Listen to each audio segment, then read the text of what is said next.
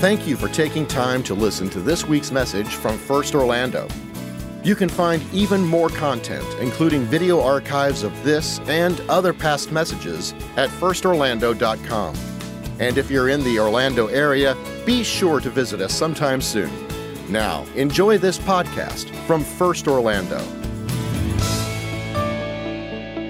I can't think of a person who is more outside of hope than the guy that I want to introduce you to today. It's the one you're going to study in your group. And so, what I want you to do, if you've got a Bible, uh, wherever you're streaming this, if you can get to a Bible, or if you have a copy, uh, I mean, if you have your phone where you can look it up on the phone or in the room, find a Bible, get it on your phone, and go to Mark chapter 5. Okay?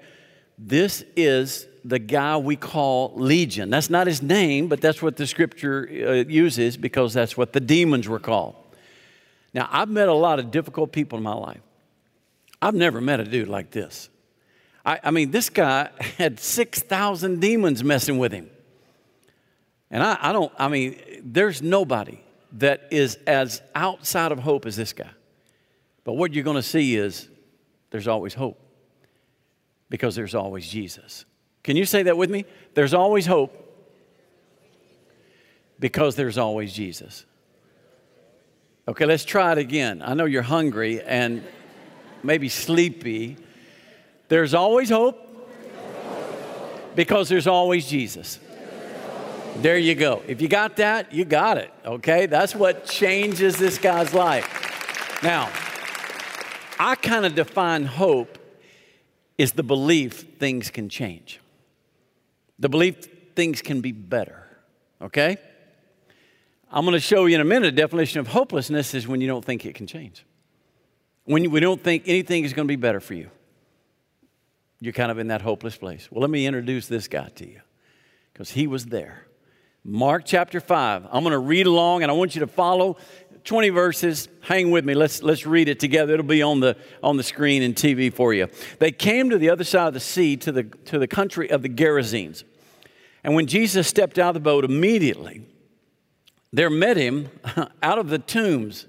That's a gated community, by the way. Out of the tombs, a man with an unclean spirit. He lived among the tombs. No one could bind him anymore, not even with a chain he often been bound with shackles and chains, but he wrenched the chains apart. He broke the shackles in pieces. No one had the strength to subdue him. Night and day among the tombs and on the mountainsides, he was crying out and he was cutting himself with stones. A picture of hopelessness, pain. Oh my goodness, incredible pain. And when he saw Jesus from afar, he ran, fell down before him. And crying out with a loud voice, he said, What have you to do with me, Jesus, Son of the Most High God? I adjure you by God, do not torment me. Now, that wasn't the man speaking, that was the demon speaking. Okay? For he was saying to him, Come out of the man, you unclean spirit. And Jesus asked him, What is your name? He replied, My name is Legion, for we are many. And he begged him earnestly not to send them out of the country. Now, a great herd of pigs was feeding there on the hillside. And they begged him, saying, Hey, send us in the pigs, we'll enter them. So he gave them permission, and the unclean spirits came out, entered the pigs. The herd, numbering about 2,000, rushed down the steep bank into the sea and drowned in the sea. And that evening, deviled ham was served at every home. No, I'm just kidding. That's not really in here. I just threw that in there. The herdsmen fled and told it in the city and in the country. And people came to see what it was that happened. And they came to Jesus. They saw the demon possessed man, the one who had been legion, who had a legion, sitting there, clothed in his right mind, and they were afraid. And those who had seen it described to them what had happened to the demon possessed man and the pigs, and they began to beg Jesus. I do not understand this one. They began to beg Jesus to depart from their region. And as he was getting in the boat, the man who had been possessed with the demons begged him that he might be with him. And he didn't permit him to go with him. Instead, Jesus said, Go home to your friends. Tell them how much the Lord has done for you and how he's had mercy on you. And he went away and began to proclaim in the Decapolis how much Jesus had done for him. And everyone, say it with me, marveled. What an incredible story of hope. I want you to remember three things, very simple about this. Number one, no one is beyond hope. Can you say that with me? No one is beyond hope. I know you're thinking of somebody, oh, Pastor, you don't know this guy. It doesn't matter. I don't have to know him. I can tell you he's not beyond, beyond hope. Because I'm going to say again what we said a minute ago there's always hope because there's always Jesus. When Jesus got out of the boat, this dude came running. He lived in the tombs, okay? He cut himself. He screamed at night. The cutting was either he was calling on a pagan god, which was very common for people to do when they were worshiping a pagan god in that day, or he was just calling for help. I mean, this guy is absolutely in a place where he is overwhelmed with what's going on, and he was placed in chains by the community, and the chains couldn't hold him. They couldn't hold him. He tore them apart. And when he saw Jesus, he comes running. Now, this man had multiple issues. And by multiple, I mean a lot of demons. Let me just tell you, we may not be dealing with the same manifestation of demons that he, he was, but we have an enemy who wants to stop you and tell you you're hopeless. So let me talk about demons for a minute. Who were demons? Demons were angels that once fell from heaven when Lucifer, the head of them, led a rebellion against God. Lucifer is Satan, Lucifer is also the devil. And so these angels have fallen, and what do they do now? As far as we know, from what the Bible teaches us, they're on the earth and they are not everywhere, and they're not all powerful, and they're not all knowing but they are influencing and they are trying to convince people that they are hopeless. So you got to understand this. There are demons around today. Now, in the Bible, they're very prominent. We know that in the scripture, there's only one New Testament book that doesn't mention demons, and that's the book of Hebrews. Every other book talks about them. There's over a hundred instances of demons in the New Testament. Jesus had eight encounters when he was uh, walking on the earth. The book of Acts have, has 11 encounters. And so there's a lot of talk in the scripture about demons. This guy's name was what? Legion. And Legion was the name given by the demons. It wasn't his real name. We don't know who the guy is. I mean, honestly, we don't know who the guy is. But evidently, the demons took the name Legion because we are many. Legion means 6,000 soldiers. And then 120 horsemen. So I don't know if this is supposed to mean that this guy had 6,000 demons that were influencing him, but he was a wreck. Now, follow me. Though the manifestations aren't going to be necessarily like this in your life, the principle is the same. There is an enemy who wants to destroy the work of God in you. And he not only wants to destroy God's work in you, he wants you to give up on Jesus. And wherever you're streaming this, wherever you're sitting right now, he, believe me, he's talking to you. And you know how easy it would be to just turn this stream off? Real easy. Click one button, I'm gone. But remember, the enemy wants you to give up. And in this room, do demons go to church? Yes, they do. Many of the occurrences of the demons in the New Testament was at a synagogue.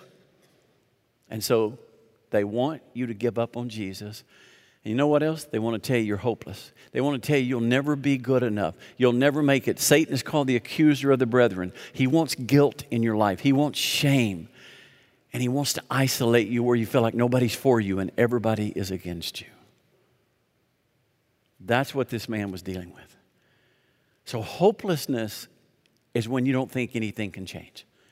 Hopelessness is when you think you're never going to change, there's nothing good that's going to happen to you. In other words, you just basically give up, and that's it. You know what happens in marriages when you don't think the marriage will ever change or be different or get better? You walk away. I mean, I can't tell you how many times I've been talking to a, a family and they basically said, uh, Our marriage is never going to be different. You know how discouraging that is to think that life is never going to change? How many of y'all want to live in an eternal 2020? Not me. Man, I'm trying and praying, God, get me through 2020. You have to have this sense that things can be better. They can be better in your marriage. They can be better in your personal life. They can be better in your relationships. They can be better in, in at work. And the reason there's always hope because there's always Jesus. And he can change anything. So here we are. No one is beyond hope. Number 2, hope will meet you wherever you are. I've talked to so many people that thought that you have to do something. Can I just warn you about listening to the community around you? Can I warn you about listening and reading what's on social media and believing it? In fact, let me tell you something. I haven't shared this uh, another service, but I, have just started doing something. I heard a friend mention this, and I've started doing it.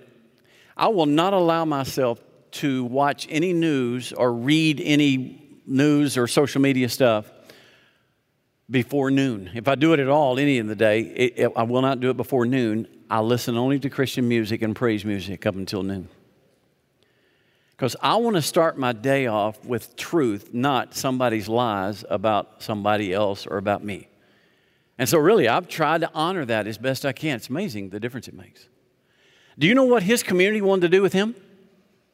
You think they gathered and had prayer meetings for his deliverance? No. You recognize this? A ball and chain. I got permission from a wife that she would take it off her husband's leg, and she did. And so I did. Pastor Danny, I'll give it back to you after the um, after the service today. Oh, there's Betsy. I didn't. Run. Thank you, Betsy, for letting me use this. They put chains on him. That's all they knew to do with him. Put chains on him. Do you realize that we allow our, our, our culture to do that to us? I mean, we allow people in our life. And I'll tell you, one of the biggest chains is fear. As long as people can convince you to fear and lose confidence and lack assurance, you got a ball and chain around you. And that's all they knew to do with this guy is just keep putting chains on him. But watch what happens. Hope will meet you wherever you are. You don't have to get your life fixed first. You don't have to get something worked out. No, that's the whole point of hope. It comes to you. In fact, the way I say it, hope meets us where we are, but hope always finds us. We don't find it. You see, I hear people say, Well, I found Jesus. No. You found Jesus that day, you think, but Jesus had found you a long time ago. And that's how it comes to us. So let me show you how he did it here. He found this guy. Okay, so I'm gonna, I'm gonna show you a map.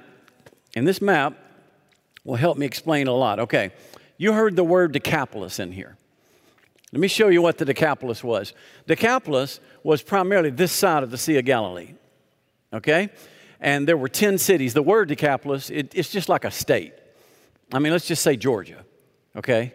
It's just another state in Israel or another area. However, the Decapolis, meaning 10 cities, Deca, 10, polis, cities, they were all Greek. They were all Gentile. Josephus said the Jews hated Decapolis. They didn't want to go there. We only know of two times that Jesus went there. This is one of them. And so it's an area that was forbidden, let's say. But watch this. Jesus is up here, Mark chapter 4. He tells the disciples, Get in the boat, we're going to go to the other side. What does it mean, the other side? Right over here. While they're in the boat, out at sea, what happens? A storm comes up. Remember the storm that came up and they thought they were going to die? And Jesus gets up in the boat and he tells the storm to shut up. I know we're not supposed to use that word, but Jesus did when he spoke to the demons. And he said, Hush. And, and, and literally, that storm stopped. And then they got to the other side. Where were they going? Right here.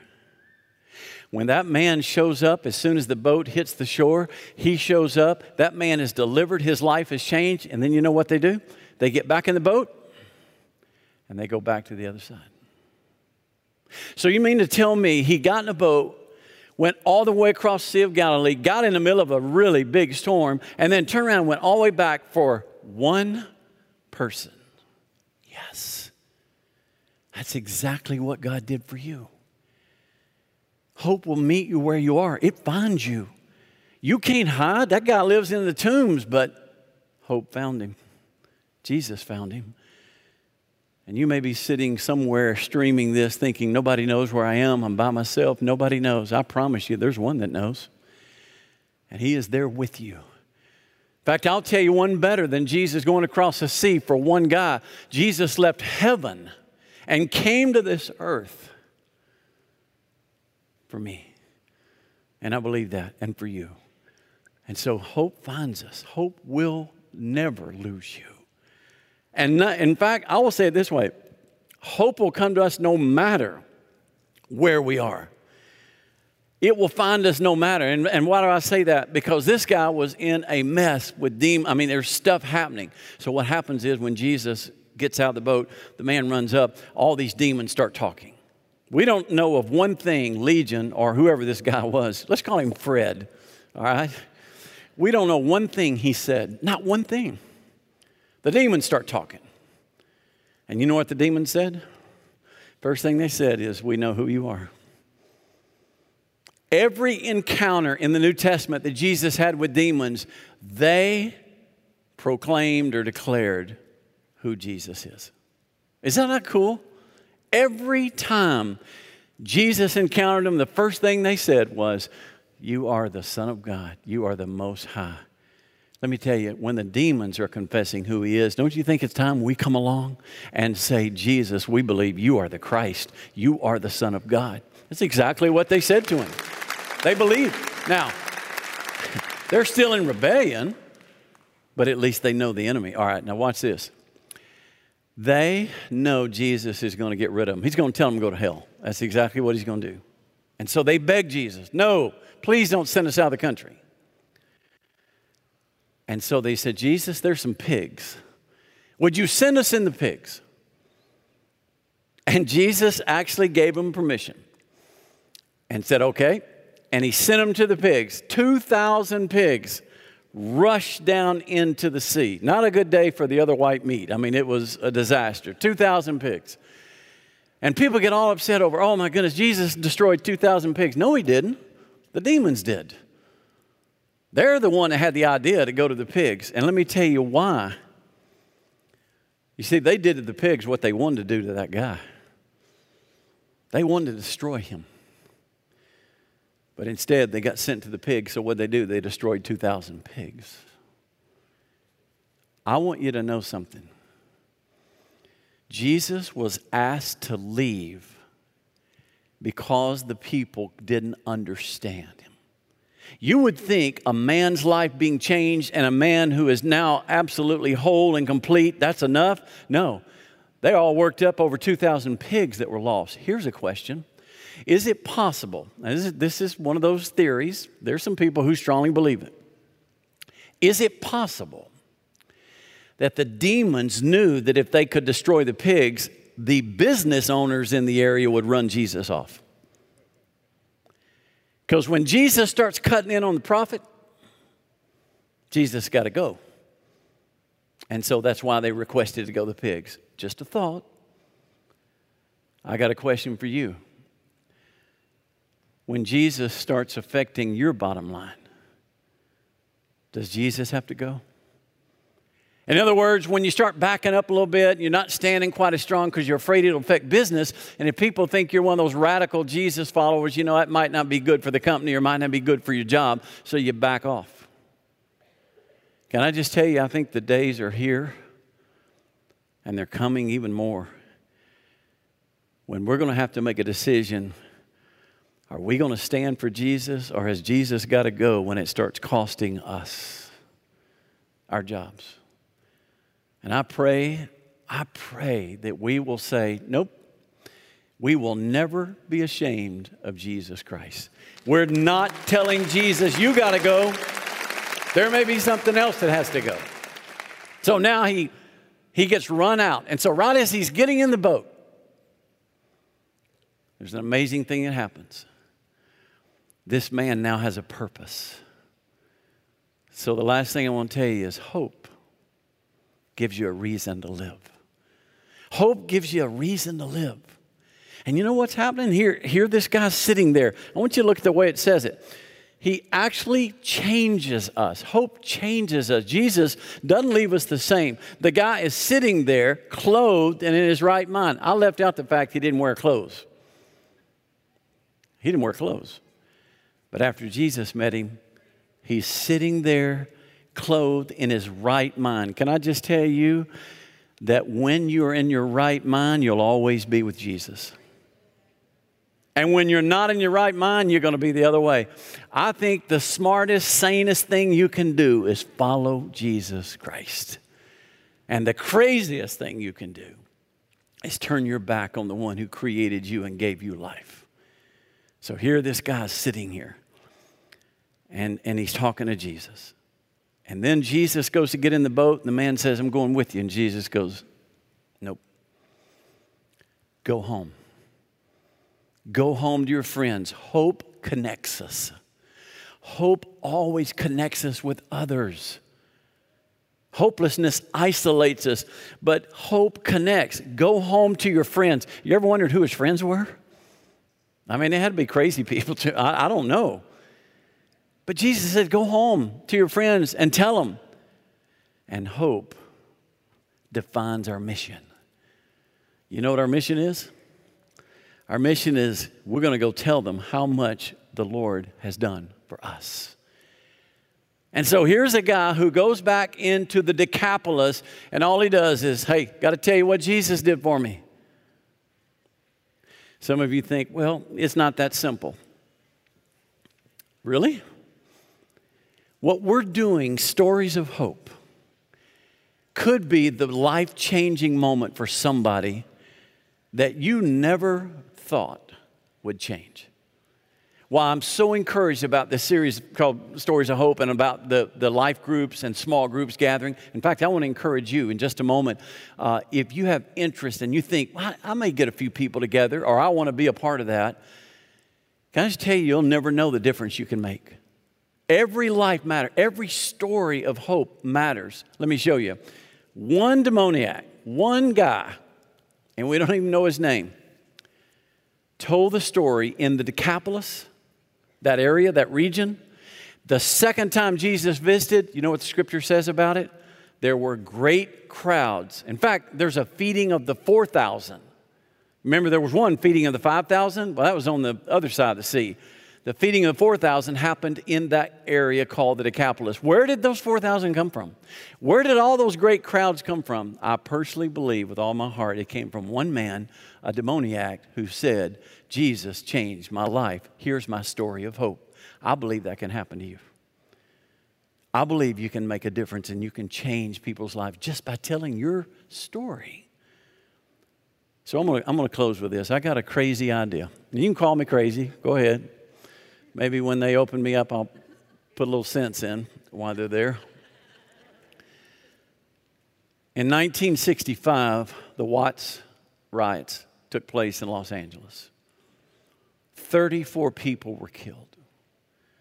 In 1968, Martin Luther King Jr. was assassinated. Same year, Robert Kennedy was assassinated. 1969, Woodstock free love and nickel beer. It was going to save the world. It didn't. There were Vietnam protests everywhere. 1970, Ohio, uh, Kent State University, four college students shot by National Guard. Sounds like right now, doesn't it? There are people who are pointing out the parallels of what happened in the late 60s to what's happening now which I want to, I want to throw this out for your thought. In 1966, Time magazine saw what was happening and they published a magazine that had this cover Is God dead? Because there's no way you Christians have made any difference. Look at the world's on fire. But something was happening that a lot of people didn't know and didn't realize. There was a movement happening. And ironically, it started in California. It's called the Jesus movement, the Jesus revolution. And all of a sudden, it began to move across the country. And I'm telling you, there were drug addicts, prostitutes, every kind of life was abandoning their old way of life and following Jesus. And it became a massive movement across the country. Calvary Chapel started out of a Chuck Smith and it spread. So did contemporary Christian music. Some of you remember a guy named Keith Green. He came out of the Jesus movement. There was somebody in Dallas, Texas, at a stadium there during the Jesus movement that heard Christ, changed his life. He's been on this platform and blessed us more than once. His name is Robert Morris, pastor at Gateway. There were all kinds of things that have come out of that Jesus movement. Now, some of it was crazy. Theologically, some of it got a little wild. But at the core of it were a bunch of people who had stories to tell about Jesus and they weren't ashamed and they told the nation. So much so, in 1971, you want to see what Time Magazine did with the cover?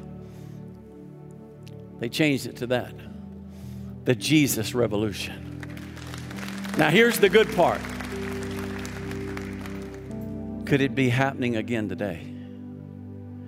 While the world is on fire, people are being killed innocently, unjustly. Things happening in this country that are just so divisive. Could it be that God is calling out His church? And God is stirring. And the one message that He has given us is tell them about hope. Tell them the stories of hope. Tell them about Jesus. I believe it could happen. If you ask me, is there hope for this country? Is there hope for this nation to, to, to rebound or to come together or whatever? My answer is yes, because I will believe this as long as I live. There is always hope because there is always Jesus. This morning, are you looking for hope? Wherever you're streaming this, are you looking for hope? I want to ask you just call on Jesus. Just tell him, Jesus, I believe you are the Christ. You're sitting in this room and you're like, man, I feel like my life is never going to be different. It can be. When you trust Christ, when you give your life to Jesus, it can be different. And the Bible says, whoever calls on the name of the Lord shall be saved. Call on him. Just tell him, I, Jesus, I believe you came to change the world, and I believe that you are the Christ, the Son of God. And I give you my life, and I want to follow you. For some of us in here, we've already made that commitment. So for us, are we willing to tell the story? Are we willing to tell somebody that Jesus changed us? Are we willing to share a story of hope? Whether or not you're a part of the groups or not, you have a story of hope. If you know Jesus, tell somebody and watch what God does. If He could use the demoniac to change a whole region, I'm sure He can use people like us to change lives. Man, how cool would it be to part of, be part of a movement? How cool would it be to be a part of something again in history that moves across this country and around the world? It's all about hope. You know, I wish, I wish Legion, I, I know one day we're going to see him, whatever, Fred, we're going to see Fred one day. I know we're going to see him one day, and I can't wait to see him because his story is one of the most compelling in the New Testament. But if we could get Fred to step in here, if we could get this man to come in, I promise you, he'd step in this room and he'd look at us and he would say, and he'd look at those streaming and he would say, All my hope is in Jesus. All my hope is in Jesus. Can we celebrate that and give him thanks? Thanks again for listening to the First Orlando podcast. For more information like our service times, location, and other contact information, be sure to visit us online at firstorlando.com. Have a great week.